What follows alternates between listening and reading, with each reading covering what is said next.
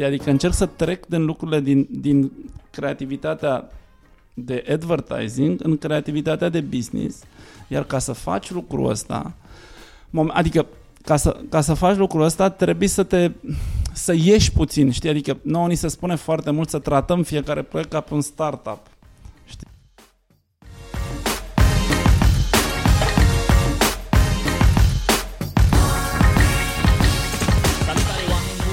Ați venit la un nou episod al podcastului lui Catai sau Catai, așa cum sunteți obișnuiți, pentru că până acum am avut episoade și în engleză și în română. Astăzi o să discutăm cu un tip care nu e foarte vocal el așa pe online, dar uh, un, prieten, un coleg de-al meu de la Penner Snack, Gary Meleg, mi-a spus, băi, trebuie să vorbești cu Cătălin. Cătălin e genul de persoană care trebuie să aibă uh, o voce în online. Vai de capul meu. Cătălin Rusu, doamnelor și domnilor, înaintea mea, în fața mea și în urechile dumneavoastră. Salut și așa. Îmi construiesc vocea, mă bucur că m-ai invitat. Îți faci vocea asta de podcast, știi, acum. Da, da, da, da. Trebuie să, trebuie să fiu un pic mai nazalizat, știi, că am înțeles că crește engagementul cu 2%. Da, da. Cătălin, întrebarea mea pentru tine, din prima, pentru că Așa cum am stat noi acum și am discutat, ai mers prin de o grămadă de lucruri și cam suntem pe aceeași lungime de undă. Însă mi-ai trimis un, uh, un material și știu că acum ai fost în febra Golden Drum și toată da. nebunia asta. Pe acolo ai spus, ai pus o poveste al măgărușului din Shrek. Uh-huh. Și ți-ai spus toată povestea cu mașina când ai condus tu 10 ore și ai avut interesul ăsta și poate mai degrabă visul ăsta să ajungi la punctul unde trebuia să, să ajungi. Cred că mergeați la ceva eveniment. Da, povestea e cumva, povestea e, e o poveste, e relația dintre dorință și putință cumva, știi? Eram, uh, eram junior și cumva mi s-a părut o metaforă foarte bună pentru, uh, pentru abordarea asta de tip startup, dar m-am, uh, m-am întors în timp și era o, era o poveste despre dorința de a conduce o mașină, și în care îi tot ceri 10 ore colegului tău, hai lasă-mă să conduc, lasă-mă să conduc, lasă-mă să conduc, ăsta într-un final te lasă, te pui la volan, conduci jumătate de oră și după aia zici, nu mai pot, am obosit, conduc tu, din nou. Și cumva partea asta spune despre noi da, ne, ne concentrăm foarte mult pe viitor, pe ce vom fi în stare să facem și asta ține, adică tipul ăsta de, de ficțiune e foarte utilă ca să putem să, să atingem rezultate, da, ne, ne pușuim. Uh, ideea este să ne, să ne țină să, să, să, să facem lucrul ăsta, știi? Și e, este, e atitudinea aia, știi, non-stop, a, dacă îl știi pe măgărușul din mhm. Shrek, știi, care tot timpul vrea să ajungă acolo, iar când ajunge acolo e, e înfricoșat de far, far away, cum era ținutul ăla. Um, Cred că așa e, și, așa e și în business și în meserie, știi? Și cum, cum reușim să gestionăm relația asta dintre uh, dintre ce vrem să facem și ce suntem în stare să facem, cred că așa uh, uh, de aici iese cumva iese rezultatele și de aici iese performanța. Știi? Ai pus întrebarea acolo pe care ai, uh, ai subliniat-o de la măgărușul uh, din shrek Are we there yet? Hai să te întreb și eu pe tine. Tu ai ajuns acolo? Nu. Nu, nu, nu. I'm a late bloomer somehow. Uh, nu, nu, adică cred că am ajuns, a, cred că am ajuns uh, prin alea 10.000 de ore de muncă, cred că le-am depășit deja. Băi, eu nu cred în chestia asta de 10.000 de ore de muncă. Mm, poate e un clișeu, dar cred că de la un moment dat lucrurile încep să fie mai ușor de făcut. Uh-huh. Adică încep cu adevărat dintr-o notă normală, știi? Adică încep din 10 dar niciodată nu mai ai pile, știi? Adică te duci în jos, știi, dacă, dacă greșești. Mie mi se pare că uh, nu, văd, um, o carte care îmi place mie foarte mult se cheamă Viitorul este încă deschis, știi? Uh, al lui Popper și alta care spune că ai toată viața înainte, știi? Cred cumva Uite, îți dau un exemplu din ceva care mi-e mai, care mai puțină legătură cu advertising și antreprenoriatul și așa, are legătură cu basketul. E, e un sport la care n-am fost niciodată foarte bun, dar am fost foarte, foarte pasionat. Mi-am dorit enorm să fac asta și pentru că eram Dian Cola, adică eram foarte prost la fotbal și atunci trebuie să devin bun la ceva. Și cu multă muncă și multă pasiune am devenit. E, dar uh, uh, la, m-am lăsat la 25 de ani și am vrut să uit de chestia asta. E, e ca un, știi, era, un, dar era o relație neînchisă, știi? Și acum de vreo două luni de zile, o lună de zile, când l-am trimis pe filmul la basket, m-am reapucat. Și uite, ieri am avut al treilea meci oficial.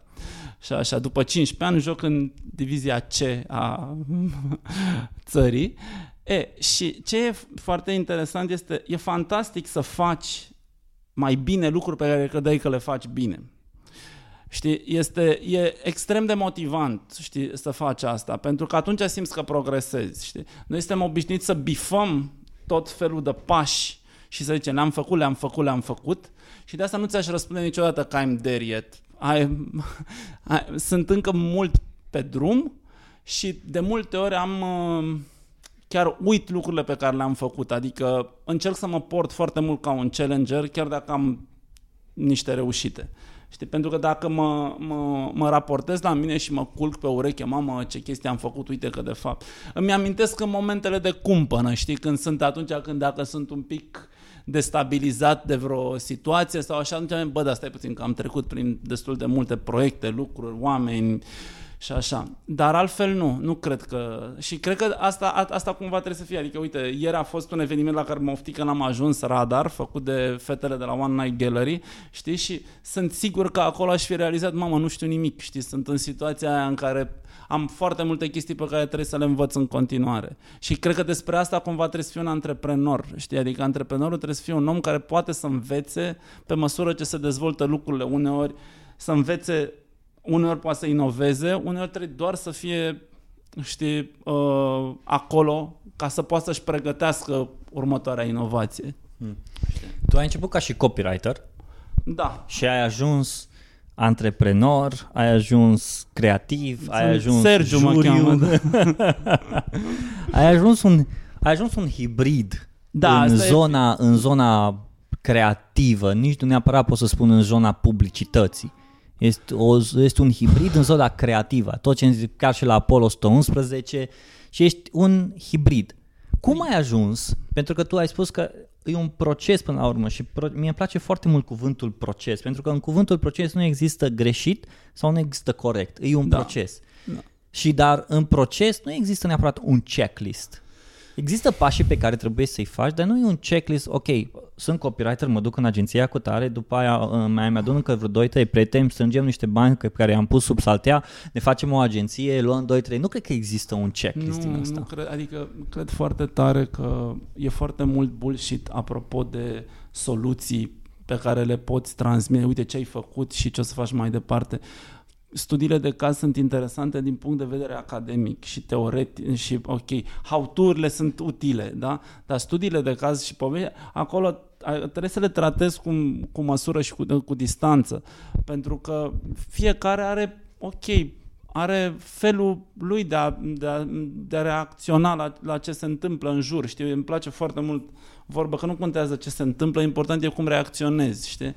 știi? Adică capacitatea de reacție. Pentru mine a fost foarte, a fost fantastic la un moment dat când am intrat la facultate, m-am hotărât să dau la facultate și am văzut un poster mare cu David Ogilvy în Facultatea de Comunicare și Relații Publice David Ogilvy din București de la SNSPA, pe care scria așa I'd like to be remembered, stătea așa cu mâna în barbă, avea părul, avea in his 70s și era stătea așa și se uita spre delitor și zicea I'd like to be remembered as a copywriter who had some big ideas. Și mi se părut, mamă, ce tare, știi? Tai că e, e geograf și fotograf, dar e, e geograf și așa și la un dat zicea că s-a plictisit, știi? Și eu mi-am dorit foarte mult o meserie din care să nu mă plictisesc, știi? Și care să, din care să câștig bani repede.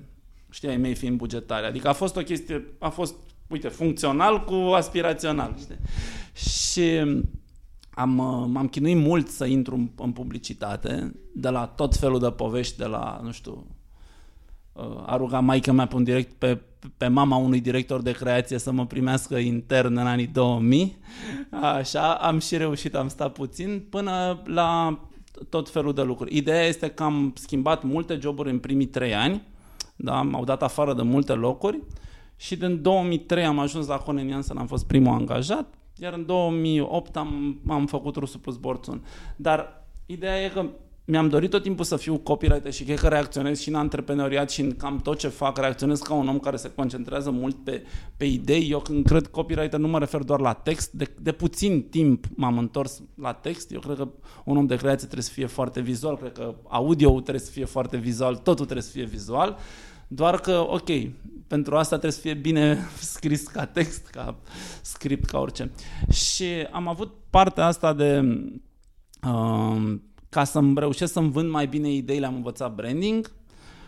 Ca să rămân în locul în care mi-era drag să lucrez, și am început să fac proiecte freelance din 2004, mi-am făcut prima firmă și lucram într-o agenție de publicitate, făceam spoturi TV, printuri și campanii și noaptea făceam identități. Iar în 2008 cumva am unit cele două ca să am o viață mai normală, să nu mai muncesc 17 ore, să muncesc 12 și am, uh, am făcut Rusul plus Borțun. După am început repede, la un an am simțit că suntem așa obsoliți și am început să facem digital. Acum 3-4 ani digitalul a început să fie, nu știu, peste 50% din business și tot așa. La un moment dat am început să mă apropii de antreprenor, uh, adică ca să pot să mă apropii și de, de antreprenori. Am intrat, în, uh, am intrat într-un proiect antreprenorial, am cofondat Apollo 111 acum 3 ani cu Călin Nețăr, Bogdan Dumitrache și Dragoș Vâlcu și acolo de fapt sunt mai mult investitori, e proiectul mm, lui Bogdan Dumitrache, al lui Bughi. Uh, am intrat în alte proiecte, adică am intrat într-un... M-a interesat foarte mult să dezvolt produse digitale și am fost uh, alături de Dan Berteanu și am făcut Ecuatorial Marathon, actualul V-Runners, uh, din care am făcut un mic exit. Adică am încercat să dau cu nasul de tot felul de lucruri la care nu mă pricep, uh, îmi place foarte mult, când, adică îmi plăcea foarte mult la 25 de ani, acum e mai nuanțată, dar îmi plăcea abordarea lui Richard Branson, știi că, în, o, uh, că o să ne băgăm în lucruri la care nu ne pricepem pentru că o să venim cu o abordare fresh, știi, și mi se pare că e uneori o, o chestie bună, e un, e un curba de învățare se schimbă. Eu cred că e o chestie, uh, e un must astăzi. A, Era să, făcut să... acum niște zeci de ani. Da, mă, el, el a făcut acum zeci de ani, dar astăzi, de exemplu, să te uiți să vezi ca să îți bagi mâini, să-ți mânjești mâinile în toate astea, să vii cu o abordare fresh sau să descoperi o abordare fresh, mi se pare un maș și cred că mult mai repede uh, un om care lucrează în industria asta reușește să facă chestia asta mult mai repede observat, mult mai repede văzut. Păi, mie mi se... A, și asta cred că în, în special astăzi, în 2019 sau de acum înainte, sunt oamenii care reușesc să, deci, chiar dacă nu ai experiență, să începi să faci și să vezi dacă abordarea ta unică poate să aducă un, un aer proaspăt în tot experimentul ăsta. Dacă nu reușești să faci, adică partea, eu cred că e foarte mult despre expunere, știi? Trebuie să ai curajul să te expui, să o dai de gard. Știi? Dacă nu, dacă nu pleci de la... Știi, în antreprenoriat e important să-ți asumi că vei pierde bani. Știi? Există șansa să pierzi bani, da? Și să nu-i recuperezi. Dacă reușești să-ți asumi asta, ești pregătit pentru return of investment. Cred că și la nivel personal e cam la fel. Adică dacă nu ești pregătit să pleci dintr-o zonă în care tu ești, ești cineva sau, da, ai oarește reputație, lumea zice, se uită în gura ta și zice, bravo, mă, și nu, și nu ești pregătit să te duci undeva unde habar n-ai sau, ok, doar ești interesat, atunci nu o să progresezi, atunci o să rămâi cu hitul ăla din anii 80 care se cântă din când în când anunț și la botezuri. Nu poate să fie despre asta, știi? Un om de creație întotdeauna e disperat după să mai facă, ok, a făcut un, are copilul lui, ține la el, dar după aceea trebuie să facă pe următorul, știi? Adică e tot despre diversitate. Eu am fost crescut din punct de vedere creativ pentru diversitate, să nu, să nu existe manieră, să nu fie toate campaniile mele să fie cam la fel. Știi, și de asta încerc să cunosc oameni diferiți. Nu-mi plac publicitarii care arată publicitari, nu-mi plac tech antreprenorii care arată tech antreprenori, nu-mi plac, știi, îmi plac oamenii care au o, o poveste, știi, și interesantă, mai variată, cu ups and downs, dar care, cum vorbeam și mai devreme, reușesc să facă ceva bine și atunci asta e premiza să mai facă și altceva după aia mai încolo și mai bine și tot așa. Știi? Și totuși, agențiile și asta și cum te confrunți tu cu ideea că trebuie totuși să se vadă semnătura Rusu Borțun pe campania respectivă? Nu știu dacă trebuie să se vadă semnătura, adică asta, obsesia cu semnătura, e ceva faraonic în fiecare dintre noi. Ok, e ceva de marketare, adică da, e bine să fie în momentul în care știi, ziceai apropo de cunoscută-i vocea, știi, uh, da, sună telefonul mai des dacă, am, dacă merg trei luni la evenimente și E normal să fie chestia asta. Oamenii au nevoie de validări externe, au nevoie de digesturi, știi? Când te văd pe scenă spunând ceva, atunci le crește încrederea, știi? Tu ești același de înainte care puteai să-i spui lucrul ăla la, uh, uh, la masă. Da, ok, au nevoie de shortcut știi? Și e bine să le dăm, adică nu trebuie să fim împotriva curentului. Dar asta nu înseamnă că trebuie să-ți pierzi cumva identitatea, știi? Relația asta dintre reputație și identitate. E foarte bine să ai reputație, dar e, e important să știi cine ești, știi? Um, apropo de unde, unde sunt, simt că am început să experimentez suficient de multe lucruri, să greșesc destul de mult, încât acum să-mi pot să-mi fac cu mai multă liniște meseria. Chiar dacă sunt la fel de agitat și pasionat de ce fac, dar e un pic mai multă liniște, știi? E, ok, am mai trecut prin asta, știi? Lucrurile multe seamănă, doar că au flavoruri diferite, știi? Uh, apropo de modelul de agenții, cred că modelul de business în, agen- în agenții e, adică lup mult pe partea asta, să mă gândesc cum să poate fi reinventat și de multe ori e reinventat de oameni care nu erau neapărat știi, nu erau într-o poziție de confort în agenții, sunt oameni care vor să schimbe puțin lucrurile. Și uh, s-a schimbat mult, adică sunt multe companii care înainte erau doar suport, acum devin content, devin main agency. Știi, cine, cine gestionează de fapt relația cu, uh, pentru un brand? Agenția de publicitate, agenția de branding, agenția de PR agenția de influencing, nu se știe cine, dar acum mi se pare că tehnologia are o influență foarte mare. Miza mea pentru că un, un alt pas de care n-am apucat să spun e că am vrut să-i cunosc mai devreme pe oamenii de business. Știam, de, sunt de trei ani în CEO Clubs și acolo avem și un advisory board foarte important unde discutăm între noi teme de business și sunt cu niște oameni cu care în mod normal n-a n-aș fi discutat în fiecare zi. Sunt președinți de bancă, CEO de companii și tot așa. Și cred că oameni, pentru noi, oamenii de creație, e o șansă mare să ne expunem și să vedem cum gândesc acești oameni de business, pe lângă oamenii de marketing. Oamenii de marketing știu să vorbească cu oamenii ăștia și noi știm să vorbim cu oamenii de marketing. Asta e clișeul, cumva. Eu cred că noi trebuie să facem acest salt, știi? Cred că e important să ajungem ca cât mai multe borduri pe lume în cât mai multe borduri să existe oameni de creație. Oamenii ăștia vor putea să pună, doar că pentru asta ei trebuie să facă primul pas, ei trebuie să fie cei empatici, ei trebuie să se alfabetizeze, știi? Așa e cum, nu știu, trebuie să te alfabetizezi în TikTok ca să poți să te exprimi în TikTok unde e trend, e ok, trebuie să fie acolo.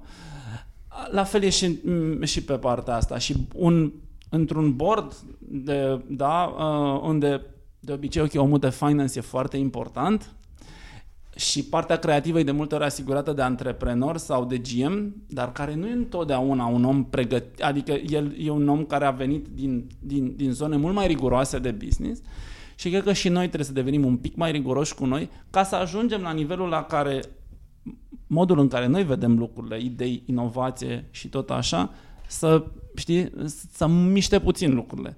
Pentru că altfel e foarte trist, știi, să fii, să iei uh, două note foarte mici și una mare și să treci clasa, știi? Mm. Și tu să zici, băi, eu de fapt sunt ăla care a luat 10, nu sunt ăla care a luat 4 de două ori, știi? Pentru că, aia, și deci sunt de 6, nu sunt de 6, sunt de 10, dar nu m-am concentrat dățile trecute. E, nu e așa, știi? Adică tot timpul cred că dacă ești talentat ca Gica Hagi, trebuie să muncești ca Dorinel Munteanu ca să vorbesc în fotbal, știi? Asta, asta e partea. Și oamenii care au reușit mult în, în, în în meseria asta sunt niște oameni care nu s-au, adică după succes o iau de la capăt în fiecare zi, știi? Ai zis, în, uh, mi-a plăcut foarte mult cum ai pus impactul creativității și ai zis în articolul tău că if brand startups, companies or states will be ruled by creatives, the impact of creativity will be significantly higher.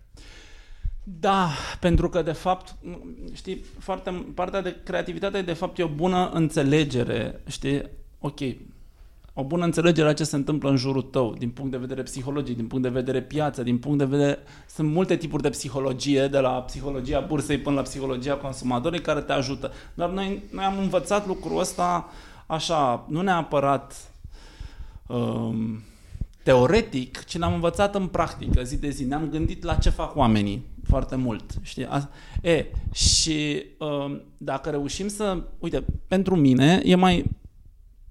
Mă motivează mai mult relația cu un om de business care influențează social prin organizația respectivă lucrurile, că e tech, că este o organizație clasică, orice ar fi, versus relația directă cu consumatorul. Am avut asta, adică la 20 de ani m-a interesat foarte mult consumatorul. Mă interesează userul, nu spun. Dar ideea asta de consumator, știi, este, mi se pare și, și aici un pic de bullshit, știi? Bă, noi nu-l știm pe omul ăla, nu stăm cu el. Știu cu adevărat agenții și creativi care au stat și-au băut bere la obor ca să vadă cum sunt oamenii de acolo. Dar sunt foarte mulți care stau într-un birou comod și se gândesc la lucruri, știi? Și atunci relația e super mediată de imaginația ta, e cum credem noi că sunt ei, din ce informații, din ce research avem.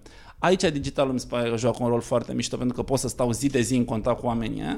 Și o altă chestie pe care trebuie să o faci așa, o altă cale regală, este să ai relația cu antreprenorii, adică să vezi cum gândesc oamenii, ce interesează, ce îmi pasionează și tot așa, știi? Și atunci mă interesează să vând mai mult idei oamenilor de business, știi?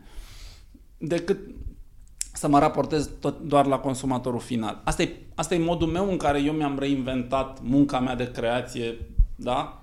Pentru că nu poți să faci același lucru 20 de ani. Știi? Nu, nu, nu, nu funcționează, trebuie să te remotivezi. Știi? Dar după ce faci o perioadă, la un moment dat te saturi de borduri și te întorci din nou la omul de pe stradă. Știi? Uh, și tot așa. Da, cred că, cred că e, ar putea să fie lucrurile mai mm, uh, mai fresh și cu mai multă valoare adăugată dacă mai mulți oameni de creație ar trece în, în poziția asta. Asta tu, tu ceea ce spuneai că tu vrei să sari peste omul de marketing sau vrei să ajuți omul de marketing în relația, pentru că el e între Ciocan și Nicovală, clar. El e între creativ și între client până la urmă, între CEO. Și tu ca și creativ, tu vrei ori să sari peste el, Adică cumva aici să mă ajut pe mine să înțeleg. Ori să sar pe, ori să faci Uite. împreună cu el echipă, bă, fii atent, CEO-ul tău asta vrea pentru că am, am vorbit pe limbajul lui. Și cumva să deschizi ochii. Păi de foarte multe ori oamenii de marketing se folosesc de relația cu noi ca să poată să pună pe agenda niște lucruri. Pentru că știi cum e, e o rela- de multe ori între marketing e o relație funcțională. Omul are business as usual de făcut în marketing, le face, știi? Și are o zonă. Dar de foarte multe ori apare, adică sunt situații în care jude, intru într-o organizație ca un consultant și situații în care sunt doar un, un, un om care face idei, un creativ. Da? dacă există o temă clară și o strategie clară care vine dinspre marketing, acolo, ok, e important este, ok, ce spunem, cum spunem, cum spunem de data asta. E un anumit tip de discurs, da? Dar când e un moment de transformare în businessul respectiv, aici te ajută foarte mult instrumentele din branding pentru că poți să intri și să vezi, ok, toate, toți stakeholderii din jurul unei decizii. Da? Și acolo poți să vezi viziunea omului care conduce organizația sau care investește în organizația respectivă. Și asta îl va ajuta și pe omul de marketing. Da? Pentru că el îi dă un instrument prin care să se apropie, știi, de, nu doar de ce are de făcut, de marketing pe care îl duce, ci să vadă, știi, să aibă acces la, la, la decision maker. Um, sunt, sunt sunt roluri diferite. Mie îmi place tipul ăsta de versatilitate a meseriei noastre, că putem să facem. De asta niciodată nu pot să mă ok, sunt, fac doar advertising sau fac doar identități. Le fac pe amândouă care se potrivește și am metode diferite de lucru de la una la alta. Dar totul e, tot antropologie e, știi? Adică tot relația cu, cu niște oameni, doar că prefer să, uh, să lucrez mai mult cu antreprenori și decision maker pentru că spre asta m-am, m-am dus ca, um, ca exercițiu de empatie, știi? E, okay. e foarte ușor să vorbesc de zona mea de confort, să vorbesc despre, ok, producții, festivaluri, animații, lucruri care sunt lucruri dinspre creație, craft și tot așa. Dar important este să pleci de la ceva ce e comun în mintea oamenilor care iau decizia și după aia să construiești, să-ți aduci discursul tău. Știi? Adică să nu rămână mai întâi trebuie să-l asculți pe om ca să poți după aia să-l convingi de ceva ce n-ar aproba niciodată altfel. Hmm. Știi, aici e, aici e. Dacă vrei să-l aprobi de la început, e un fel de viol intelectual pe care oamenii ăștia nu vor să nu o să, n-o să poți să reușești. Știi, sunt foarte bine păziți de layerele dinainte pe care le au. Și atunci asta e, asta e adică proiectele unde am avut impact strategic, unde am schimbat soarta unui business, nu știu cum e patru mâini, e un, e un proiect pe care am luat un, un business care era un Me Too business, da? plecaseră GM-ul de la Ceresit, Henkel, a plecat și a făcut business și într-un proces de auditare și într-o întreagă poveste am transformat un business de prafuri într-un business de ajutor, într-un brand de ajutor pentru comunitățile unde e cumpărat și am renovat 200 de școli și grădinițe profitabilitatea a crescut, cifra de afaceri aceea de înainte de criză și din punct de vedere strategic businessul are un nou drum. Da? Asta s-a întâmplat nu numai, adică nu eu n-am pus un șablon acolo și nu e numai de, nu e despre trenduri, e despre cum am reușit să depistez anumite valori și anumite năzuințe ale omului respectiv, care nu vrea să fie doar un antreprenor, ci vrea să facă ceva o activitate, că de asta nu făcea exit, fac o activitate care să-l mulțumească zi de zi, care să îl facă să se ducă cu o anumită miză la, la birou. E, după ce povestea asta putea să rămână, putea, adică aș putea să-i fac o tactică hmm. prin care să vândă mai mult sezonul ăla. Da, uite că am avut norocul să, adică ține foarte mult de materialul clientului, materialul valoric al clientului, știi? Și eu mă bucur din ce în ce mai mult că generația asta de acum, da, sunt e o generație foarte value driven. Știi, nu e doar, știi, nu noi am fost o generație destul de money driven și success driven cumva.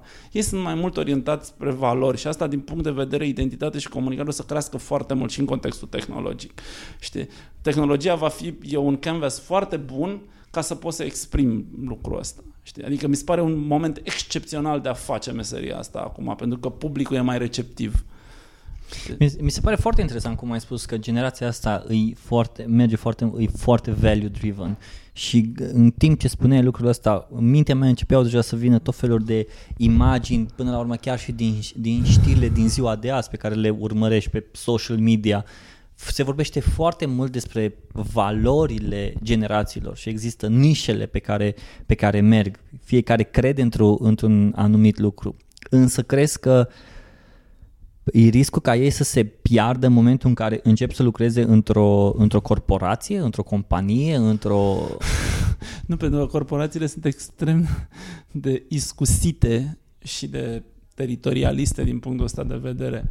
Știi? Nu întâmplător Um, adică o, o corporație întotdeauna va ști să scaleze, asta va ști să facă, va ști să ia nu știu, anumite valori, anumite obiceiuri dintr-o microcomunitate și să o scaleze, știi? Adică o să afle că au aflat că podcastul e viitorul sau prezentul, o să știe cumva să-și facă platforme în sensul ăsta. Ei știu să mhm. investească. Uh-huh. Și asta e o chestie foarte valoroasă, pentru că așa ceva... Adică ăsta e, de fapt, modul în care ceva bun ajunge să fie democratizat. Da? Și fiecare își trage foloasele. Știi? Adică brand purpose-ul... Știi? Eu nu am o... Uite, am oarește problemă cu CSR-ul. Am făcut proiecte de CSR importante. Mă bucur că, uite, pentru mâine făcut pentru Orange este e sus acum. Și...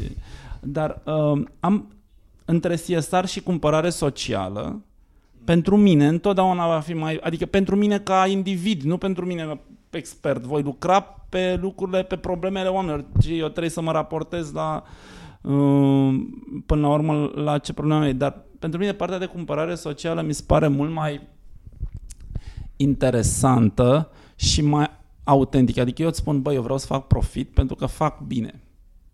Știi? Adică Asta cum, înseamnă cumpărare socială. Cumpărare socială în care înseamnă să cumperi pentru că eu din punct de vedere social, din punct de vedere valoric, fac anumite lucruri, da? am un scop mai mare decât ok, produsul respectiv și am un extra layer. Este, e un extra layer valoric da? legat de, uh, de respectiv. Sunt acum agenții, o agenție în, în Berlin care lucrează doar pentru branduri sustenabile. Uh, nu știu, exemplu clasic cu Red, da? care, ok, au fost o idee atât de simplă, o idee de branding fantastică, care a făcut ca și foarte platformă, da, pe toate brandurile din lume pentru a opri SIDA din Africa. E foarte simplu. Sau Toms. Da? Ok, au, ani de zile au fost cumpără-mă pe mine pentru că încalț un, un, om, un, un om din Africa. E atât de simplu. Da? Charity Water mai are partea asta foarte exact. interesantă în care spune poți să investești, poți să îți dai bani în fundația de Charity Water care strânge banii sau uh, poți să plătești fundația care se ocupă de... Pentru că e o descoperit problema asta foarte interesantă. Uh, nu știu dacă ai auzit nu, de Charity. dar... Charity Water ei uh, oferă sustenabilitate, apă potabilă și așa mai departe în uh, zone defavorabile. Uh-huh. Și, dar cel care uh, a pornit uh, proiectul acesta și-a dat seama, băi, oamenii nu au încredere în, în fundații, nu au încredere în ONG-uri, pentru că nu știu cât la sută din banilor intră în lucru, cât la sută din banilor intră în oamenii care se ocupă de treaba asta. Și au zis, perfect, eu o să arăt, vreau să fiu transparent. Ori îți dai banii aici, da. ca noi să putem să facem treaba pentru oamenii aceștia, să plătim salarii, să plătim birou și așa mai departe, ori îți dai banii ca pur și simplu să creăm această sustenabilitate, să, cum, să facem fântânile respective și atunci adică oamenii... Să direct, putut, nemediat. Exact, exact, oamenii au început să aleagă. Partea cea mai mișto e că se dubla tot timpul. Pentru că oamenii aveau încredere. Bă, uite, ai da. fost transparent și ai avut încredere. Și într-un fel sunt, sunt pe aceeași lungime de undă cu tine cu CSR-urile. CSR-urile mi se par foarte, uh, hai să facem și noi bine ca să dăm bine. Nu, nu eu, eu, uite, la un moment dat mergeam pe Magheru în, în București când eram în liceu și în fine, eram în viața mea tumultoasă de atunci, eram în filmul meu, dar trec pe stradă și văd uh, la biserica, cred că italiană, da, de pe Magheru, apare un citat din Padre Pio și scrie așa, e mai bine să aprinzi o lumină cât de mică decât să blestemi întunericul. Și pentru mine e o chestie valoroasă. Adică cred că CSR-ul, știi, trebuie să te uiți într-o chestie. Bă, oamenii fac niște lucruri. Ok, că fac ca să și spășească păcate ecologice sau de orice altceva. Sau... Ok, dar până la urmă trebuie să ne plăcăm. Sunt unii care nu fac nici măcar aia, sunt unii care fac asta și sunt unii care își leagă într-un mod transparent succesul, pentru că e simplu. Noi am făcut cândva, lucrasem pentru un brand, de, un, un brand eco care spunem, domne, când că era, era, ziceam că e în parteneria cu natura. Dacă tu faci ca business profit, făcea și natura profit. Știi? Adică e o chestie mega simplă. Tu trebuie să crezi o relație de cauzalitate între a face bine și a face profit. Să nu-ți fie târșă că vrei să faci profit. E ceva matur, da? E un brand terapeutizat, știi? Și în, a, în același timp, da, să înțelegi că nu poți să faci Știi, adică trebuie, eu cred că brandurile trebuie să deservească comunitățile de unde sunt cumpărate da, în care sunt cumpărate. Brandurile nu trebuie doar, adică să deservească la un nivel mai amplu. Eu nu am încredere în clasa politică, adică cred că mediul de afaceri și acum, ok, partea asta de ideologie, de brand, fiind, ok, de la corporații până la startup-uri, creează, știi, un mod, un, compensează puțin ce era cândva politica sau ce era religia. Cred că brandurile sunt destul de mult între astea două lucruri, la nivel de... Pentru că tu poți tu poți în momentul în care lucrezi într-o companie și concentrat doar pe mediul economic, din punct de vedere politic, puține lucruri te mai influențează cu adevărat. Acum 30 de ani te influențau foarte multe. Acum te influențează marginal. Ok, poate să te influențeze niște lucruri legate de administrație. De asta și acolo cred că lucrurile ar trebui să fie mult mai puțin politizate, dacă s-ar putea. Dar cred că brandul are un rol foarte mare din punct de vedere social. Da? Uite, era, e, am descoperit la, în în Copenhaga un brand care se cheamă Karma Kombucha și care este, are niște enzime, e făcut de handicapați, e fair trade, are 10 10 chestii, 10 iconuri pe, pe etichetă. Ok, are și un gust bun și e, e mișto pentru sănătate, dar are foarte multe criterii bifate ca omul ăla în momentul în care cumpără, cumpărarea lui să fie una care să-i reprezinte valorile, nu doar faptul că, ok, l-a cucerit sucul nu știu care de portocale. Știi? E despre, știi, um, e despre cât de mult contează fiecare ban pe care îl dăm în uh, acum.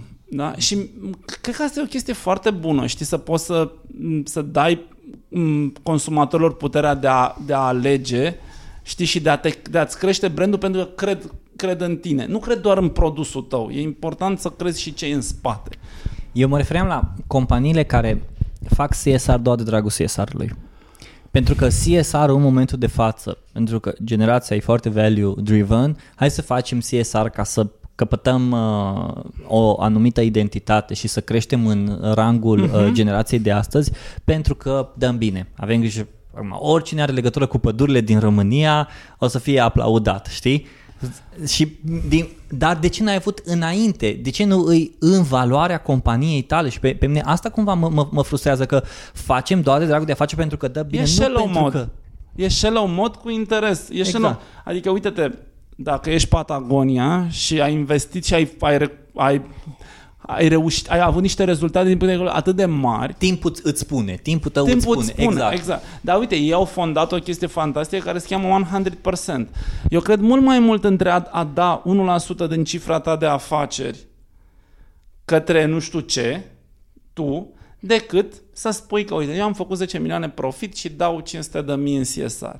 Pe mine mă interesează să există o cauzalitate directă între succesul companiei și valoarea ei socială. Și să fie o chestie continuă. Pentru că atunci am încredere că de fiecare dată când te susțin, tu ai greșit, ți-a picat aplicația, dar eu totuși te susțin, eu știu că susțin o entitate care face bine, într-un fel. Da?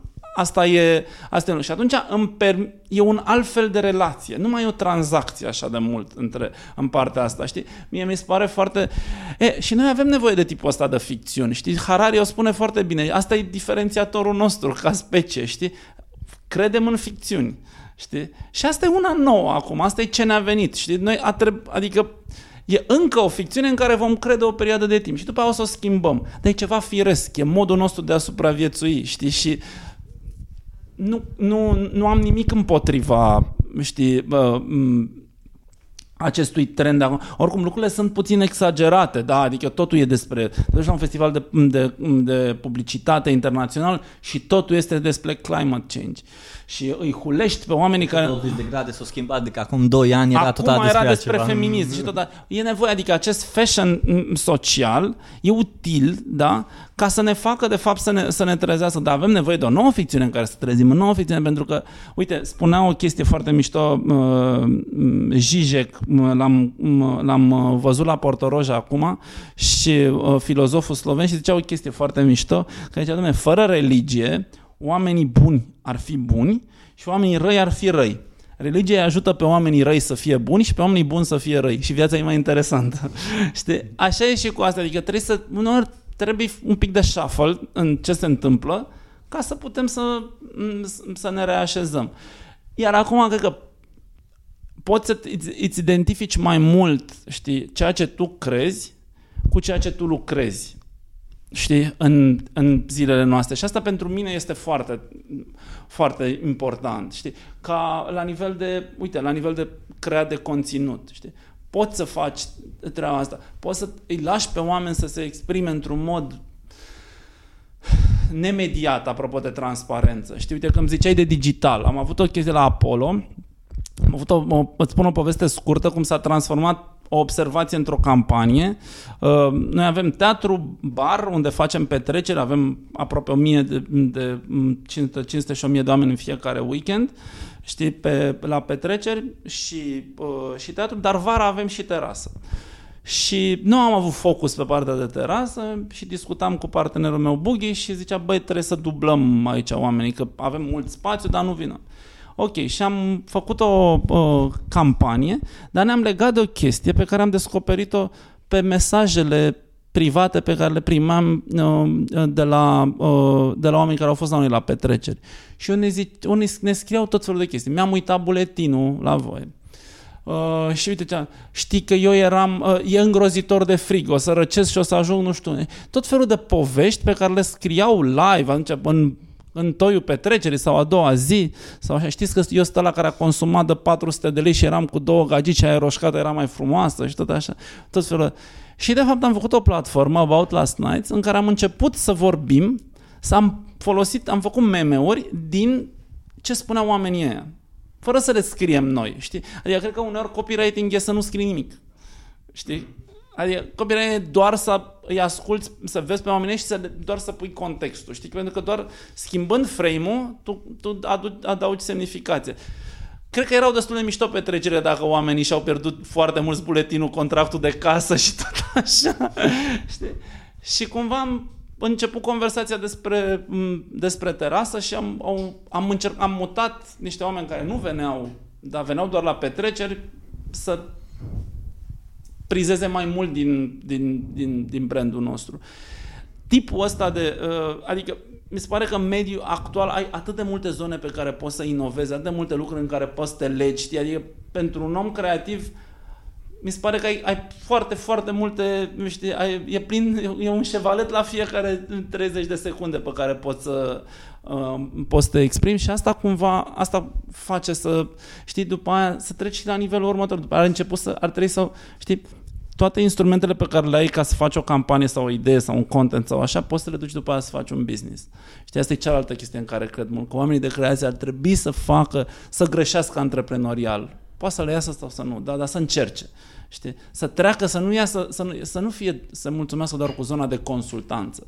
O să vezi de multe ori oameni creativi care încep business-uri foarte necreative din punct de vedere antreprenorial. Știi? Pentru că nu tot timpul cred în ceea ce pun mai departe. Și asta face ca industria noastră sau percepția față de agenții să, sca- să fie una, știi, să scadă. Și de asta sunt așa de, cresc sursele alternative, de fapt, de, de soluționare a unor probleme de marketing. Știi? Și, dar asta e vina noastră, nu e vina, adică dacă noi o să plătim, o să ne purtăm mai mult ca, ok, lucrăm cu influencer, dar hai să vedem cum gândesc influencerii aia, știi? Cum fac, care ce au în spate, știi? Care, care identitatea lor. Branding-ul de influencing mi se pare o chestie foarte, foarte, foarte mișto. Noi, uh, și, uh, o temă, noi lucrăm mult pe partea de branding personal cu vedete din sport, cu Cristina Neagu, Mihai Leu, Ana Maria Brânză, uh, Potec și de, e, e foarte interesant să vezi cum niște oameni care au avut succes în ceva, după aia își construiesc o nouă carieră e un moment îngrozitor de greu, știi, pentru a, după ce ai avut mega succes, să poți să te duci mai departe. Și de multe ori, uite cum a fost cu Cristina Neagu cu accidentarea, da? Oportunitatea de contextul de, a, de a-i crește brandul personal a fost nu când a ieșit a patra oară cea mai bună handbalistă a lumii, ci când s-a accidentat, pentru că la e momentul de vulnerabilitate și asta așteptăm, știi? Vrem să fie approachable oamenii ăia, nu doar Știți, da. Vreau să știu despre lucrul ăsta. Um, de ce? Și spunem toată povestea, pentru că vreau, sunt foarte curios cum a început, de ce, de ce trebuie să-și facă uh, o persoană ca și Cristina Neagu un, o identitate, un brand, de ce trebuie să, să își creeze și să-și creioneze așa ceva uh, care să dăinuiască în timp și care să o ajute cumva poate când nu mai poate să ia mingea în mână să... De ce? Păi e ca la grătar, știi, dacă după ce ai făcut, dacă nu pui cărbuni, la un moment dat nu o să poți să faci, nu o să, nu o să poți să gătești. Cred că e, e, e o decizie de, adică, în primul rând, trebuie să separi viața de sportiv. Brandul personal nu e despre viața de sportiv. El doar este facilitat de succesul tău ca sportiv. Da? E o parte importantă din tine, dar oamenii vor să vadă ce faci tu după. Da? Ce faci cu ce ai, cu ce ai dobândit deja.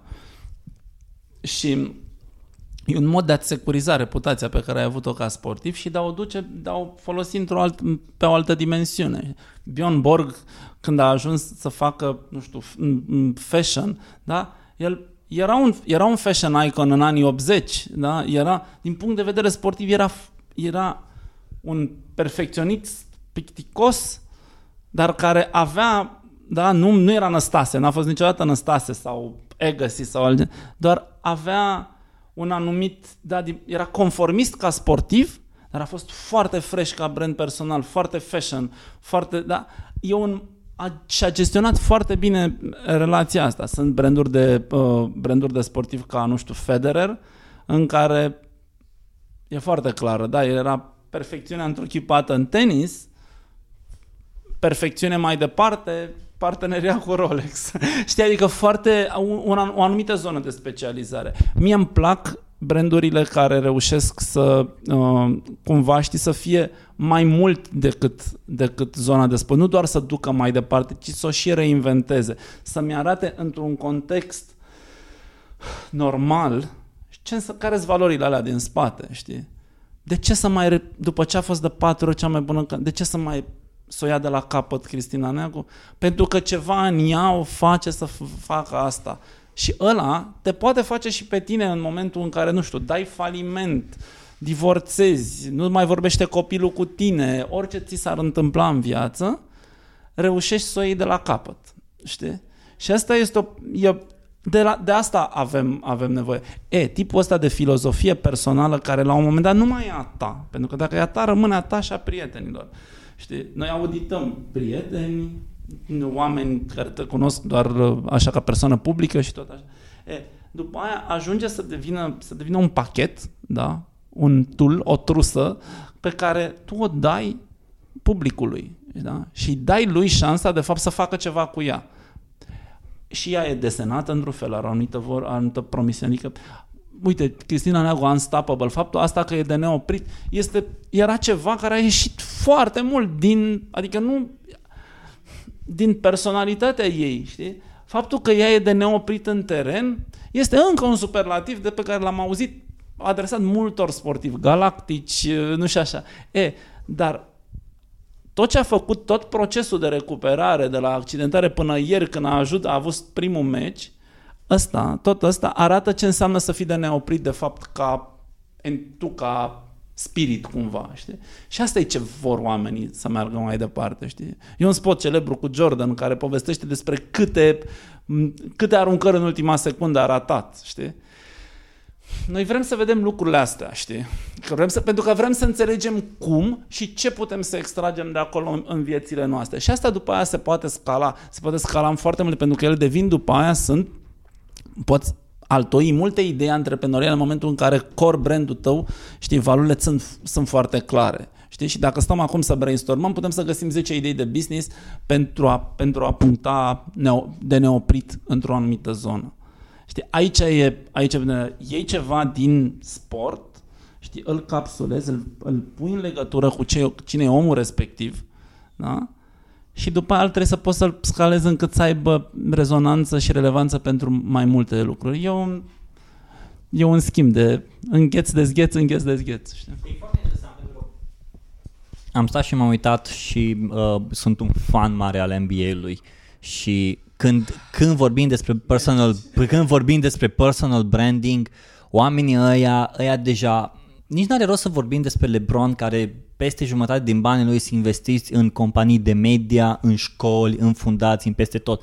Băiatul ăla și-a construit King James, el e regele Uh, el e rege nu doar pe teren, el e rege pe lângă teren. Dacă da. te uiți să vezi comportamentul lui, dacă te uiți să vezi uh, influența pe care o are, după aia îl avem pe uh, um, care mai e Mitchell, uh, Donovan Mitchell, care și-a creat o identitate de spider, care uh, reușește să urce peste tot, reușește să joace în fiecare colț.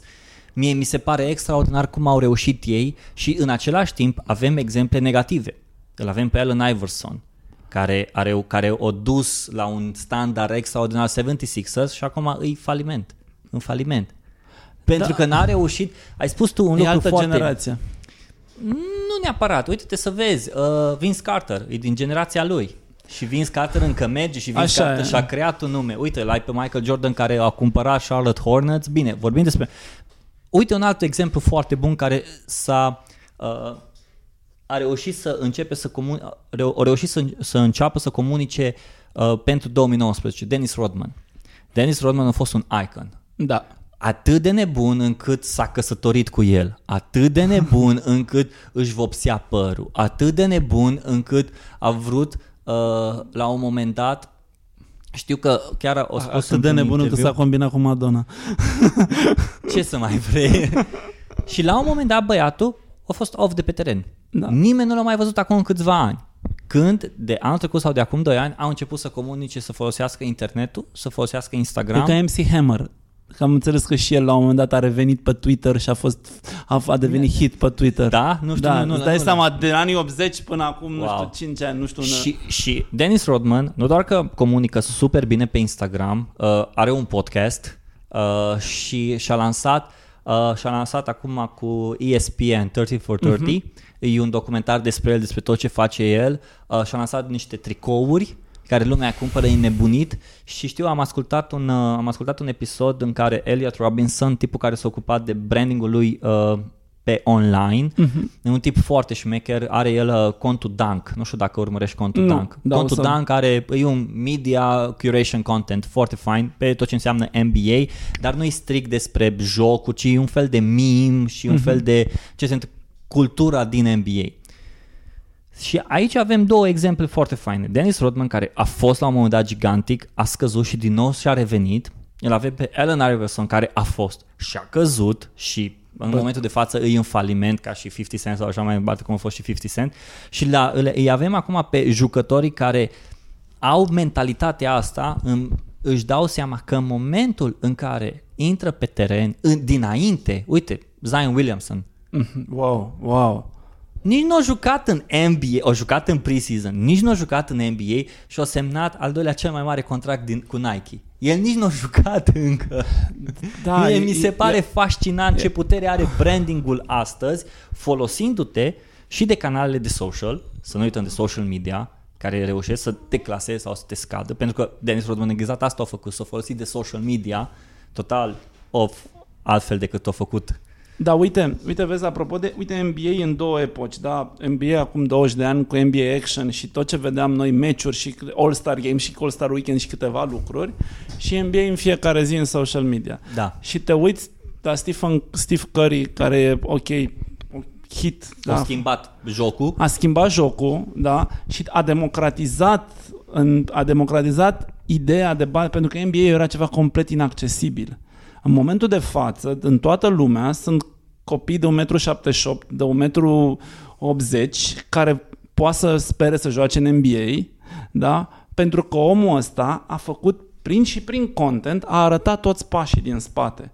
Faptul când îl vezi pe el jucând cu mingile de tenis și cum face coordonare și toate antrenamentele pe care le vezi, sunt un content pe care tu nu-l aveai înainte. Tu nu vedeai decât cum Jordan a sărit de la libere sau cum Dominic Wilkins a dat, a, dat, a câștigat un concurs de slam dunk sau Vince Carter sau așa. Nu vede. Acum vezi, vezi backstage-ul. Și de fapt asta îl motivează, îi motivează pe, pe tinerii jucători în fiecare zi să facă lucruri, că se poate, se poate, se poate.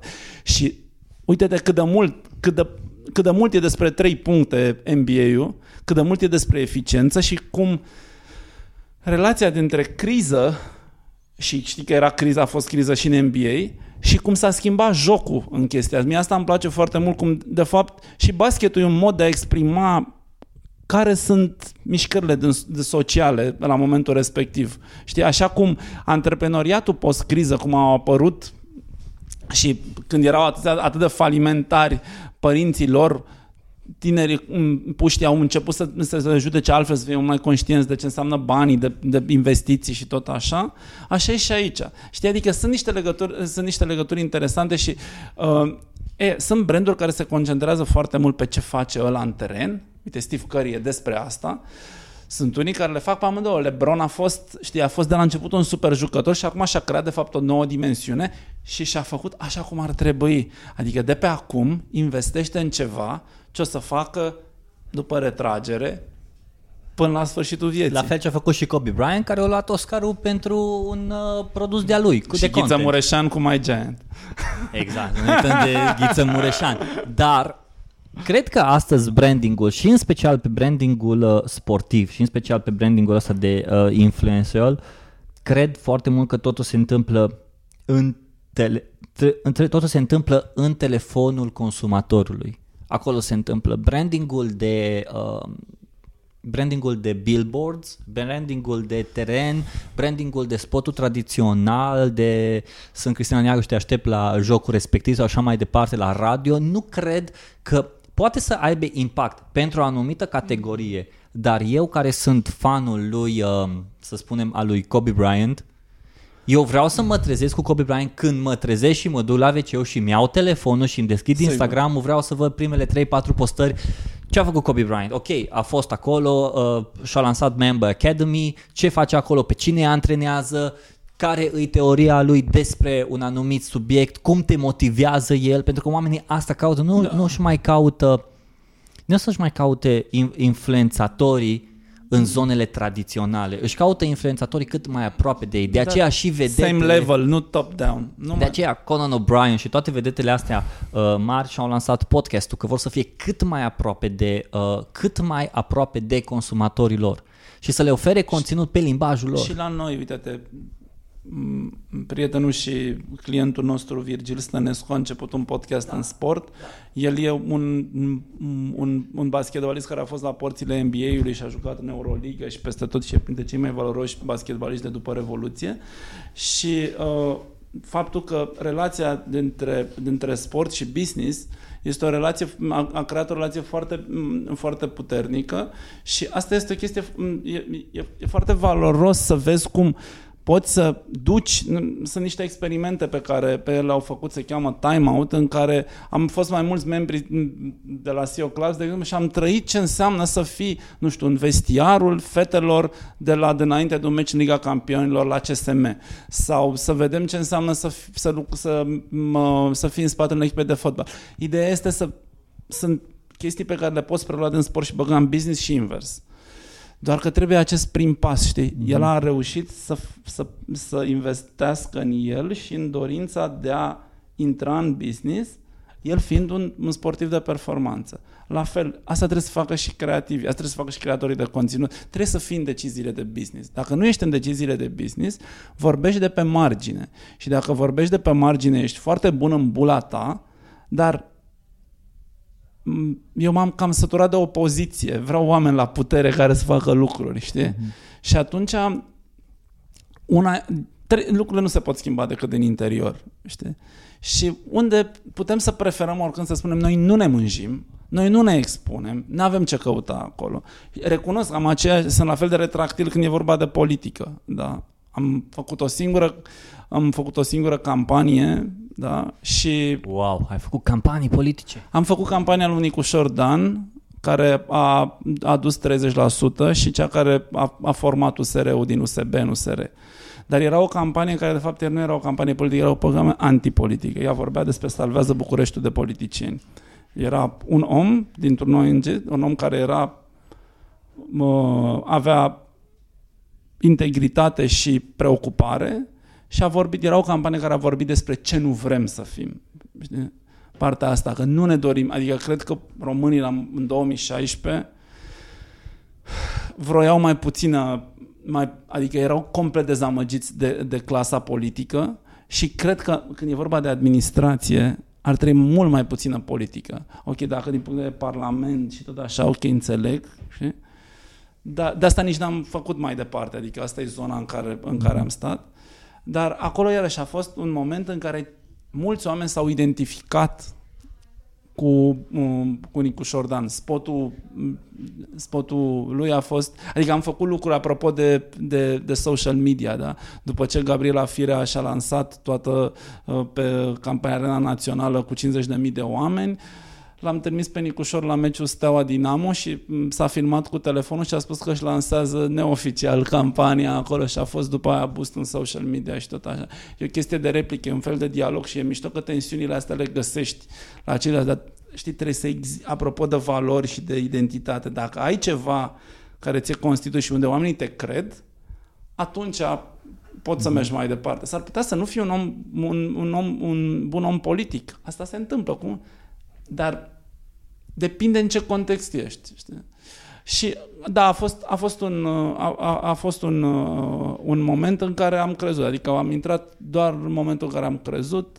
Nu cred în... Uh, uh, nu, sunt, nu sunt furibund pe partea asta, dar mi-aș dori o mai bună reprezentativitate a noastră. Adică cred că cea mai, cel mai mare păcat este că uh, Uh, așa la nivel de societatea românească a evoluat destul de mult, știi, prin antreprenoriat, prin tehnologie, prin tot. Suntem niște oameni un pic mai educați și ne, ne batem cu ce se întâmplă în alte țări și la nivel de reprezentativitate ne-am dus foarte jos.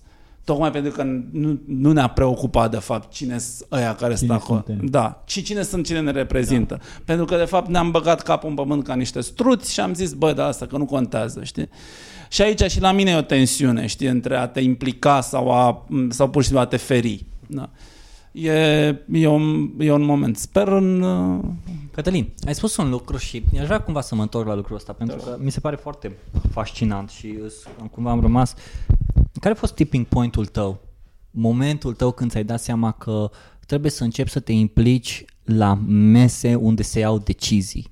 Să nu mai fi omul care uh, e în opoziție, ce ai spus tu, pe lângă, pe lângă masă și, ok, trebuie să mă pun la masa respectivă pentru că la masa respectivă eu pot să ajut, eu pot să educ și exact ce, ce ai spus și tu, poți să ai un impact significant, significant ca, și, uh, ca și creativ. Și în momentul când ai făcut chestia, care a fost tipping point-ul tău și cum ai început să faci? Și îți și spun de ce te întreb. Pentru că tu ai spus că oamenii care vor să aibă o influență în societate, în zona lor, din industria lor, în piața lor, trebuie să se pună la masa respectivă. Dar dacă vine un designer sau dacă vine un uh, om de social media sau dacă vine un psiholog sau dacă vine un doctor sau ceva și vrea să aibă un impact, cum poate să aibă impactul ăla? Care sunt pașii? Nu neapărat există, cred că, un template, dar cum poate să realizeze, cum poate să realizeze lucrul ăsta ca să ajungă la masa aia de decizie. Și vreau să văd de la tine, tu, care a fost tipping point-ul și, și cum ai ajuns tu acolo. Ai zis de doctor și îți, îți, îți răspund imediat, dar uite, știi, adică un doctor poate să-ți povestească despre cum funcționează un organism, da? cum funcționează lucrurile, știi, înțelege, înțelege cauzalitate, înțelege, înțelege multe lucruri, da? E, la noi e destul de simplu, sunt, e, sunt câteva adevăruri, insight-uri, e un mod de a le pune în termeni, un concept și după aia e un, e un mod de a le executa într-un mod cuceritor, da? E o chestie fă... Doar că eu asta încerc să fac, știi, să treci de la advertising pitches la investment, știi, la, la pitching for investors, știi, adică încerc să trec din lucrurile din, din creativitatea de advertising în creativitatea de business, iar ca să faci lucrul ăsta, mom- adică ca să, ca să faci lucrul ăsta trebuie să te să ieși puțin, știi? Adică nouă ni se spune foarte mult să tratăm fiecare proiect ca pe un startup. Știi? Să tratăm fiecare proiect de comunicare ca pe un startup. Nu, nu, nu, haideți să tratăm fiecare insight pe care îl avem ca pe un startup real pe care să-l marketăm și dacă vom face lucrul ăsta o să devenim niște oameni mai buni de comunicare pentru că o să fim relevanți pentru piață.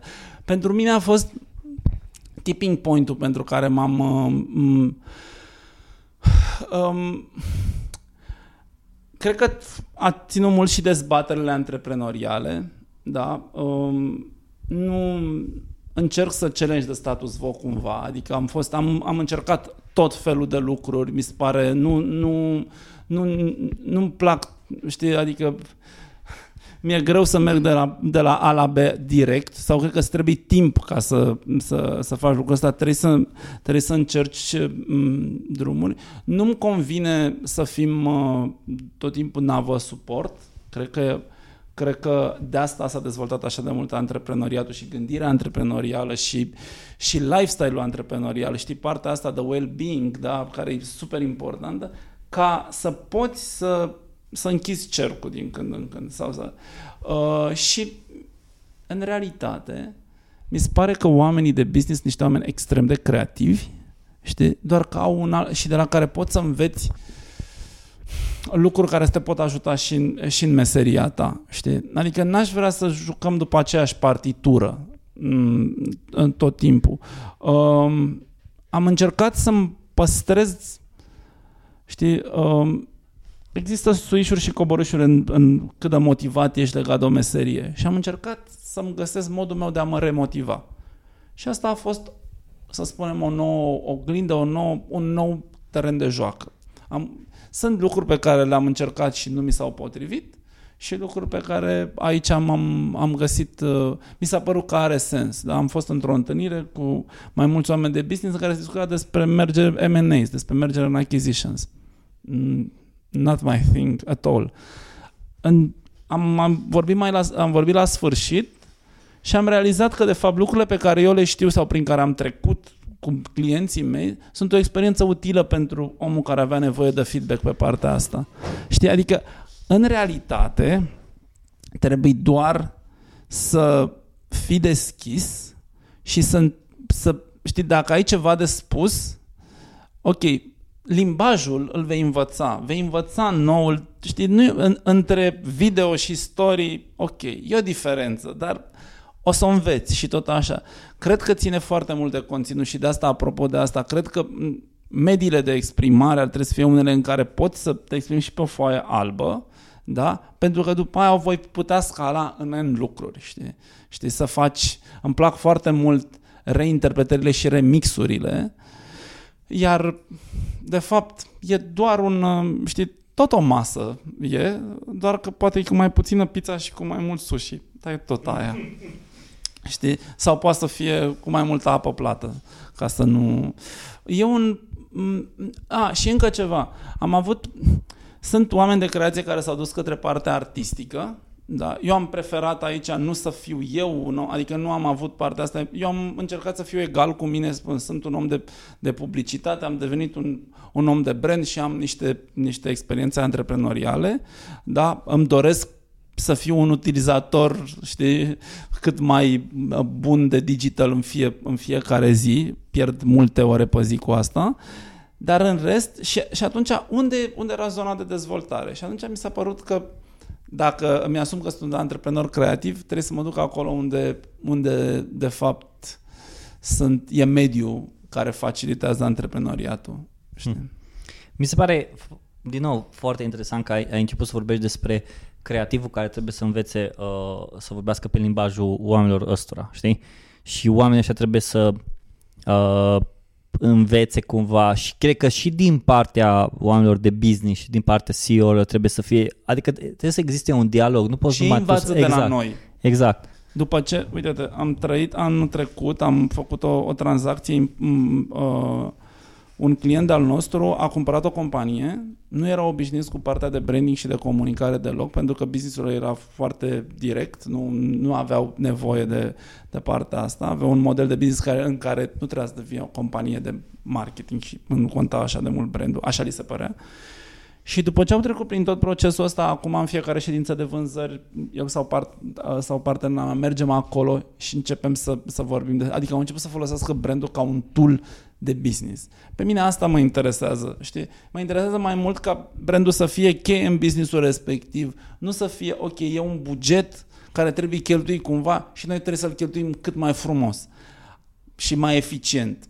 Și asta e o chestie importantă, dar dacă toți stakeholderii încep să se gândească la ce e core pentru branding, brandul ăla, pentru user, consumator, pentru tot, dar brand intern, brand extern, brand angajator, lucrurile devin, devin mai interesante, se aliniază. Da? Și asta e o... Uh, partea de consultanță identitară te ajută să vezi multe perspective. Știi că până la urmă acolo e epicentru oricare organizație este ce cred oamenii tare. Băi, sunt acum vorba lui Sinec. Băi, ce facem pentru ce? care e purpose Să fac bani. Asumați chestia asta, e foarte bine. Am venit să, am vrut să fac niște bani. De ce? Că n-am apucat, n-am făcut familia. Whatever. E un moment în care, după aia, dar și ți-e suficient? Băi, nu, vreau să fac și bani, dar aș vrea să fac bani într-un fel. Cum vrei să faci?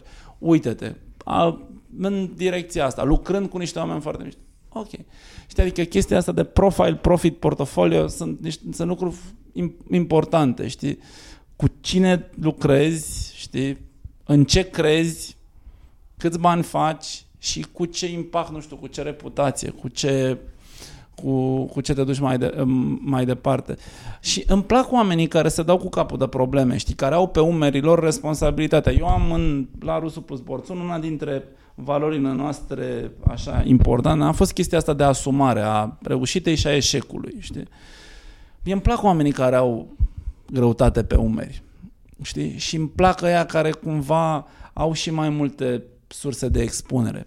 Uite, eu predau la școala, la, la Art Directors Club, la școala ADC și sunt mult mai dur cu copiii de la școala ADC, cu copiii, cu tinerii de la școala ADC, decât sunt cu colegii mei din punct de vedere creativ. Pentru că n-am o responsabilitate de HR. E doar o chestie foarte, înțeleg? Adică nu am o problemă. E, e, sunt alte, pentru că în momentul, asta înseamnă de fapt să partea asta de leadership, știi, într-o, în, în, într-o organizație, trebuie să mixezi foarte multe lucruri, sunt multe butoane pe care trebuie să le țin echilibru, știi?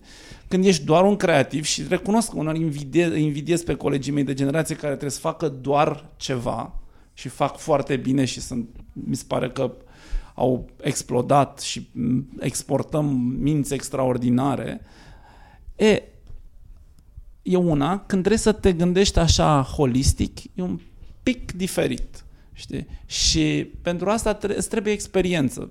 Mă întorc ca... Poate sunt... E un clișeu ăla cu 10.000 de ore, dar eu simt că de-abia după 10 ani acum s-a produs o transformare și cumva lucrurile nu mai încep de la zero. Știi? Asta poate să te și încurce, că dacă schimbi modul de exprimare, s-ar putea să fii stuck in the past și așa. Adică aici trebuie să fim atent. Dar dacă am rezolvat multe probleme, am greșit mult, știi, fail earlier mie îmi place și îți pare că e, e util să poți să, să, să, faci, să faci treaba asta, dar motivația mea principală e tot ideea aia. Mi se schimbă uneori doar audiența. E tot despre idei și idei conectate și despre... Doar că ele sunt mai ușor de valorizat, mai ușor de a le descoperi relevanța când îți schimbi expunerea. E vorba de expunere, să te expui. Că atunci când te expui și atunci când ai curajul să te expui, când ai curajul să creezi un conținut, când ai curajul să vorbești despre ceva, să ai un statement, să faci ceva anume, fie că vorbim despre content creation, vlogging, blogging, uh, podcasting, fie că îți faci o agenție, fie că îți pornești un business, trebuie să te expui. Da. Și nu numai tu ca și persoană, dar să te expui produsul și să ai curajul să greșești și să ai curajul să reușești. Până la urmă chiar și lucrul ăsta îi uh, un lucru pe care ți-l asumi. Și din nou ajungi la momentul ăla în care un om care greșește sau un om care eșuează e un om care are o experiență. Experiență despre care poate să vorbească, pentru că fiecare experiență e unică, e a ta, e experiența ta și tu cum ai văzut, în ce context, cum s-a întâmplat. În momentul în care te, te întâlnești cu toți oamenii ăștia, care au reușit, care au greșit, care au crescut, care uh, au, au scăzut, reușesc să își pună experiența pe masă, uite, asta e experiența mea, Cred că acolo e toată valoarea în experiența fiecăruia. Richard Branson, când, când discutam despre lucrul ăsta, Richard Branson nu cred că a vorbit uh, pentru că a citit într-o carte.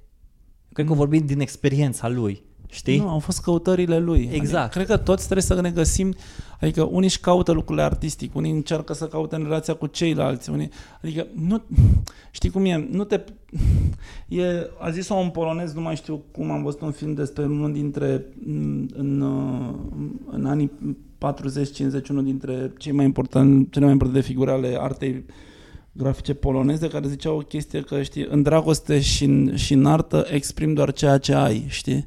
Adică nu poți să... Doar că tu trebuie să-ți găsești locul în care ceea ce tu ai să poată să, știi, să fie cumva coagulat, să aibă un pic de consistență, să poată fi înțeles și de celălalt sau măcar să simți că a plecat de la tine, poate să fie înțeles mai, mai repede sau mai, mai încolo.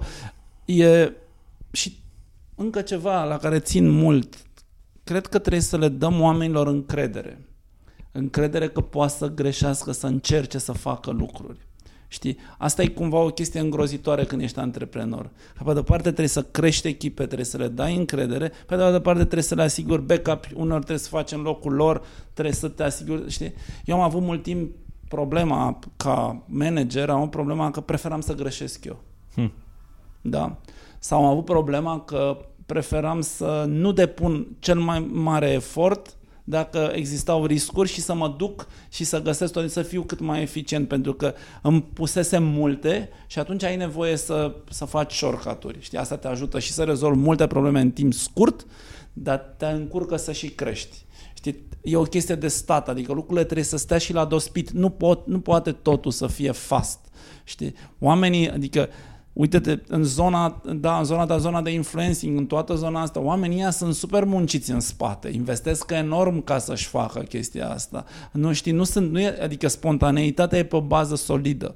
Știi, și asta cred că, că trebuie făcut. Foarte multe lucruri clasice, știi, ajung să fie acceptate pentru că cineva este suficient de fashion încât să le pună în, pe, pe mediul potrivit, care și el adaugă niște semnificație.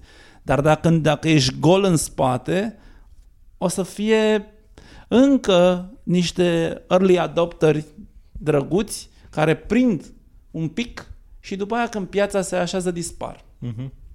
Și aici cred că e un lupt, o luptă între formă și conținut pe care pe care în meserile noastre trebuie să o, o ducem, o ducem în, fiecare, în, în fiecare zi. Iar orientarea spre conținut e ceva fantastic, adică eu sunt foarte bucuros pentru că meseria mea a ajuns să fie așa, să pot, adică faptul că am putut pentru, nu știu, pentru patru mâini să facem o campanie reacție la ordonanța 13 în care am dat bani pentru renovarea penitenciarilor ca să nu mai ca să dea abrogare uh, să dea abrogare uh, guvernul, da? Și că am fost acolo și ca individ, dar după aia și ca om de agenție lucrând pentru un, un cont care a crezut în asta și care n-a făcut-o pentru un festival, ci ne-a plătit cu o groază de bani pe noi, a investit niște bani uh, în toată povestea, dar a fost eficient și i-a asigurat să fie cea mai vizibilă companie în relația cu protestele. Eh, asta e un lucru în care te simți, nu știu, simți că ți-ai uh, că se justifică să faci meseria respectivă pentru tine, știi? Că nu e just a job.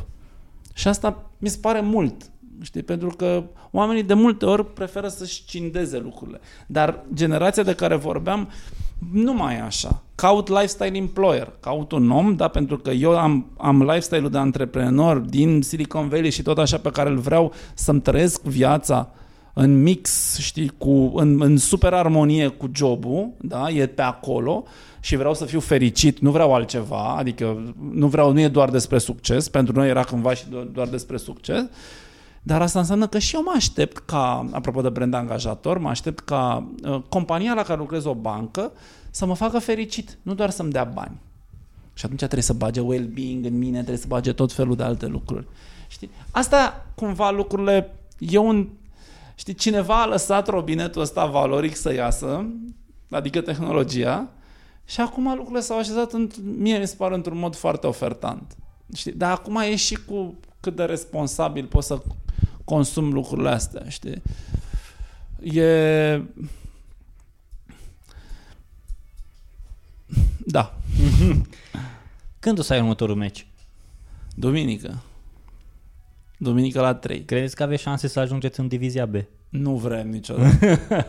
nu, nu e de... Uite, vezi, aici e o discuție foarte mult despre... Cred că la 25 de ani, la un dat, a fost despre a ajunge în divizia B și am ajuns, știi? Pentru că vroiam să bifez cândva, băi, am jucat în divizia B. N-am pierdut atâta timp cu basketul de aiurea, știi? N-aș fi putut să joc niciodată în divizia sau cine știe. Dar, știi, aveam... Acum nu e despre asta. Acum este foarte mult. L-am văzut pe un tip ieri și l-am căutat că pe, pe net cât, în ce vârstă are, cu 15 ani mai, mai uh, mare decât mine, care am ținut la el ieri, alerga de eleganță, impecabil e despre foarte mult despre chestii individuală, știi? Adică, uite, obsesiile politice sunt o manifestare a unui gol emoțional din copilărie. Eu, pe lângă alte obsesii, nu știu, sexuale și așa, și astea politice sunt la fel obsesiile sociale, nevoia de a wow, wow, wow, ăla, ăla, să-l omorâm pe ăla, știi? Ca și partea cu suporterii. cred că după cred că sportul trebuie să fie, știi, are un, are un rol meditativ, știi, ăla de a te întoarce la tine și de a putea să ai o relație, ai un meci cu tine, da? Ok, mediat de ceilalți și tot așa, nu, e, nu cred că e tot timpul despre performanță, e foarte mult despre faptul că tu știi că nu puteai să sar coarda săptămâna trecută și după două săptămâni poți.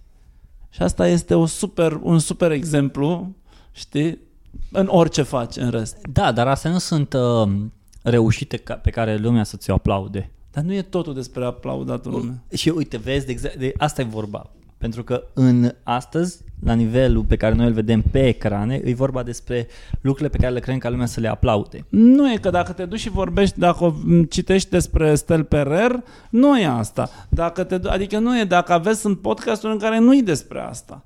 Știi? Doar că ideea e ca să ajungi la alea, ar trebui să-ți bifezi restul. Toți am trecut prin treaba asta, știi? Ca să nu mai vorbești despre bani, trebuie să fi făcut un pic. Ca să nu mai fi vorbești despre premii, trebuie să fi luat câteva sau tot așa. Sau pur și simplu, unii au șansa să nu trească să îi spășească atâtea milestone-uri până să se întâlnească cu ei cumva. Știi? Să se întâlnească cu ei, să se fie mai egal cu ei. Nu, eu nu vorbesc de vreo mare metempsihoză aici, așa, așa. Vorbesc de o chestie de, știi, de a fi... Și de asta, când, când ne zis, e despre... Normal că îți dorești un soi de performanță, normal că îți dorești să faci lucrurile mai bine, știi?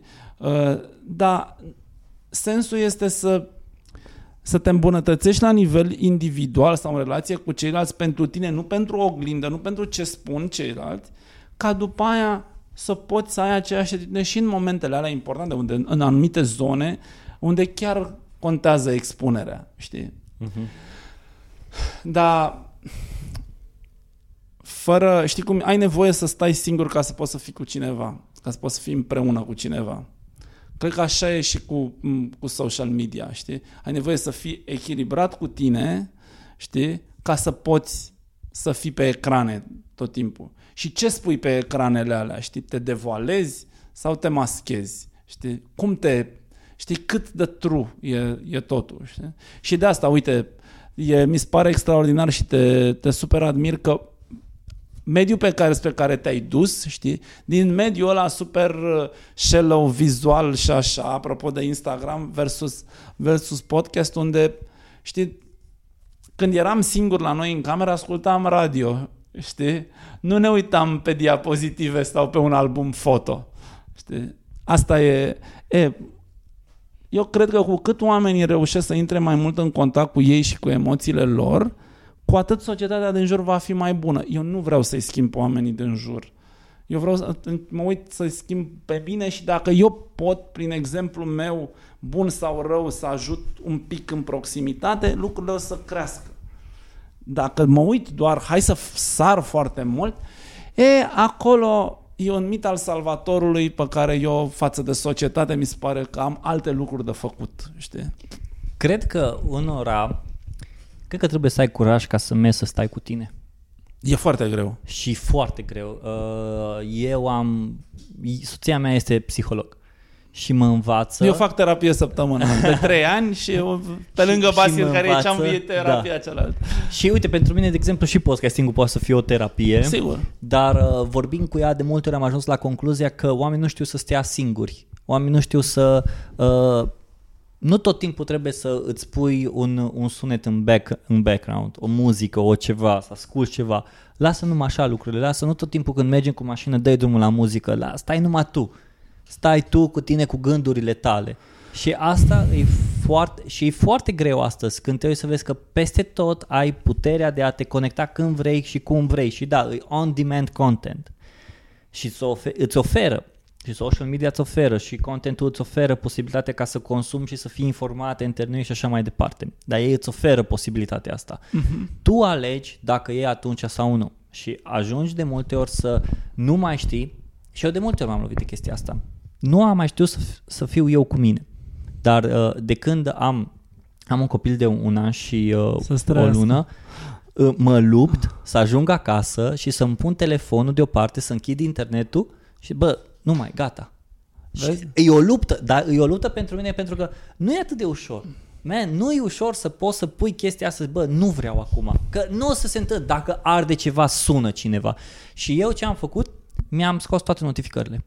Eu nu mi-am notificări pe telefon, adică nu mi apare, acum că uh, am venit în București, mi apar dacă sunt ceva urgent și așa mai departe, dar când sunt acasă, la Cluj, mi-am scos toate notificările, uh, dacă e ceva mă suni sau îmi trimis mesaj. But you did your part.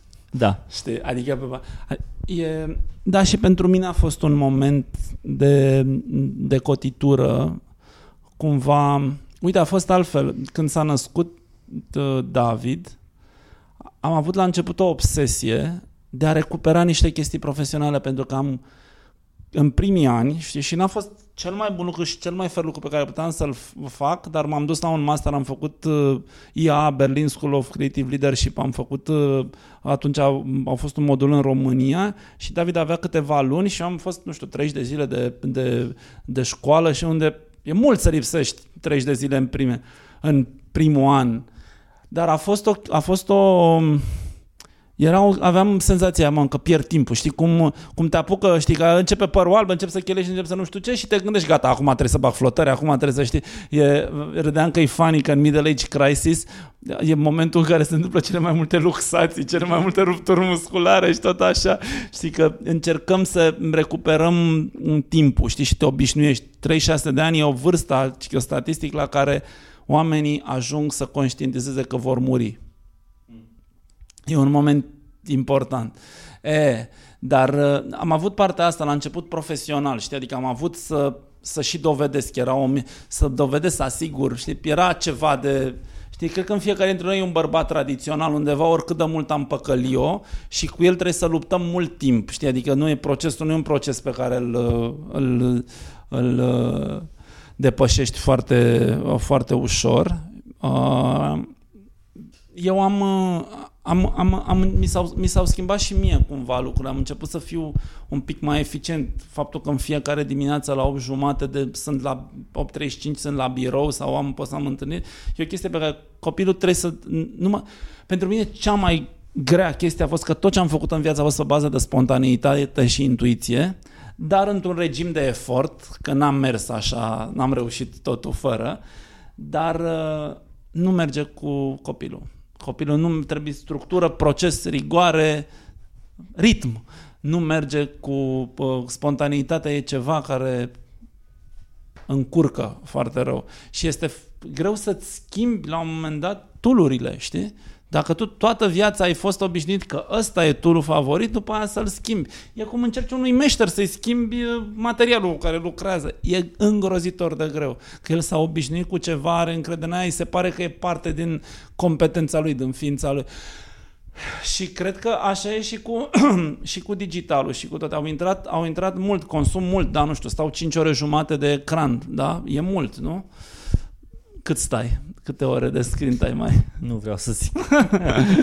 nu știu, știi, sunt oameni din altă zonă, știi, și le zic, băi, dar eu nu stau mult pe laptop, rezolv totul de mobil, mm-hmm. știi, și aia. Dar, vezi, e un, e un mod de, de a-l pune. S-a, s-a schimbat. În același timp, povestea un tip mai, un creativ mai tânăr, zicea, băi, bă, noi așa suntem, deja obișnuit, adică nu mai, mă, nu mai pot să mă cer că merg într-o la o cină în familie și eu stau pe telefon pentru că e parte din felul meu de a exista. Da, e parte din felul tău, dar eu sunt, eu cred că eu uh, nu încerc să evit. Nu, nu, nu. eu, eu ceea ce cred e că partea asta de mă duc într-o cină în familie, bă, dă încolo de treabă, două ore poți să pui telefonul ăla deoparte. Do- dacă bă, voi eu... sunt, aveți o chestie foarte mișto, voi din Ardeal, aveți o chestie așa că niște lucruri trebuie făcute rânduit așa, știi? Adică da. trebuie să existe, știi, un pic mai multă hotărâre, știi? Bă, da, adică din punctul meu de vedere, lasă telefonul ăla acolo, bagă-l în buzunar, dacă e chiar urgență, bă, mă scuzați, mă ridic și plec, știi? Dar decât să frece cranul ăla acolo, că știi cum e, e scuza asta între uh, poate o să se întâmple ceva. Dacă o să se întâmple ceva, stai știi că o să fie anunțat, așa pentru că astăzi, astăzi așa, te pot găsi... Așa îmi zic și colegii exact. mei cu experimentați, că nu moare nimeni. Dacă, exact. dacă chiar e ceva, te sună oamenii și dacă chiar A, te da, sună da. de mai multe ori, așa Da. Dar ca antreprenor mult timp am crezut că e reacția trebuie să fie tot timpul da. instant, să am răspuns instant, parcă eram community manager, exact, știi? Exact, E exact. genul ăsta de reacție. Trebuie că să trebuie... dai instant, instant. Nu e, nu e adevărat. Nu e chiar așa. Dacă îți trimit mesajul pe WhatsApp, uh, nu e atât de important. Uh, unde e chestia aia? Bă, Robi, te-am, te-am scris pe WhatsApp. Păi înseamnă că nu a fost urgent. Exact, mă sunai. Da, mă sunai, da. bă, unde e? Și explodai, știi? Uite, îți dau un exemplu. Apro. Eram la, la antrenament, după cel, după David la școală, merg la antrenament și uh, tipul și mi-am dat seama, la un moment dat, m-am uitat la ceas și am văzut o notificare la jumătatea antrenamentului. N-am mai putut să mă concentrez. Și de atunci am lăsat telefonul în mașină. Exact. Înainte. Pentru că e un moment în care îți fuge mintea și tu poate nu, poate nu, știi, poate ai ceva greu de făcut. E, așa e în toate. Noi ne-am obișnuit să lucrăm așa, de valma, știi? Asta e, asta e o chestie pe care cumva în, în, adică în industria noastră nu sunt, știi, trebuie să îți vine o idee între două discuții, știi? Da. S-ar putea să ne forțăm mult și eu cândva credeam în multitasking, nu mai cred, și eu încerc să las puțin lucrurile să dospească, să vină, știi, să le pui acolo, știi? Adică mi s-a întâmplat să visez idei. Știi? Mm. Mi s-a întâmplat să plec cu ele, să mă stresez că n-am, n-am, n-am și să mă trezesc cu ele deja gata, știi? Pentru că atunci mintea ta a fost odihnită. A fost un pic odihnită, da. Dar cred că problema asta foarte mult în plug-in, plug-out. Ai și de aici ai plecat acolo. Și Dar de aici trebuie să ai plecat conștientizezi acolo. momentul. Trebuie să conștientizezi. Asta da. zic, că dacă tu ai conștientizat momentul și e momentul perfect să-l conștientizezi, pentru că altfel, asta e tare, e- copiii sunt super mimetici, știi? Și o să ia fix partea ta, Exact. știi? Eu îl văd, nu știu cum, cum fiul meu a ajuns să fie atât de pasionat de fotbal, că eu nu eram, dar undeva în mine există chestia asta. Poate că a văzut o singură dată că am reacționat, știi, mai fanatic și după aia i s-a părut super interesant. Adică... Adică, a fost pentru el atât. punct. Da. Sparking-ul ăla de care au avut nevoie. Exact, știi, așa, știi. E, așa trebuie să fie și cu alte lucruri mai constructive. Cătălin, mulțumesc frumos pentru și eu mulțumesc, discuție. Robi. Uh, a fost o discuție foarte interesantă, foarte faină. Mă E bucur. foarte fain. E foarte fain aici la voi, îmi place. O să mai vin. Te Dar vă așteptăm aștept- în Corben 3, e, e un loc de... Am venit cu Google Maps până aici, liniște frumos aici printre casele astea. mă simțeam ca într-un București interbelic.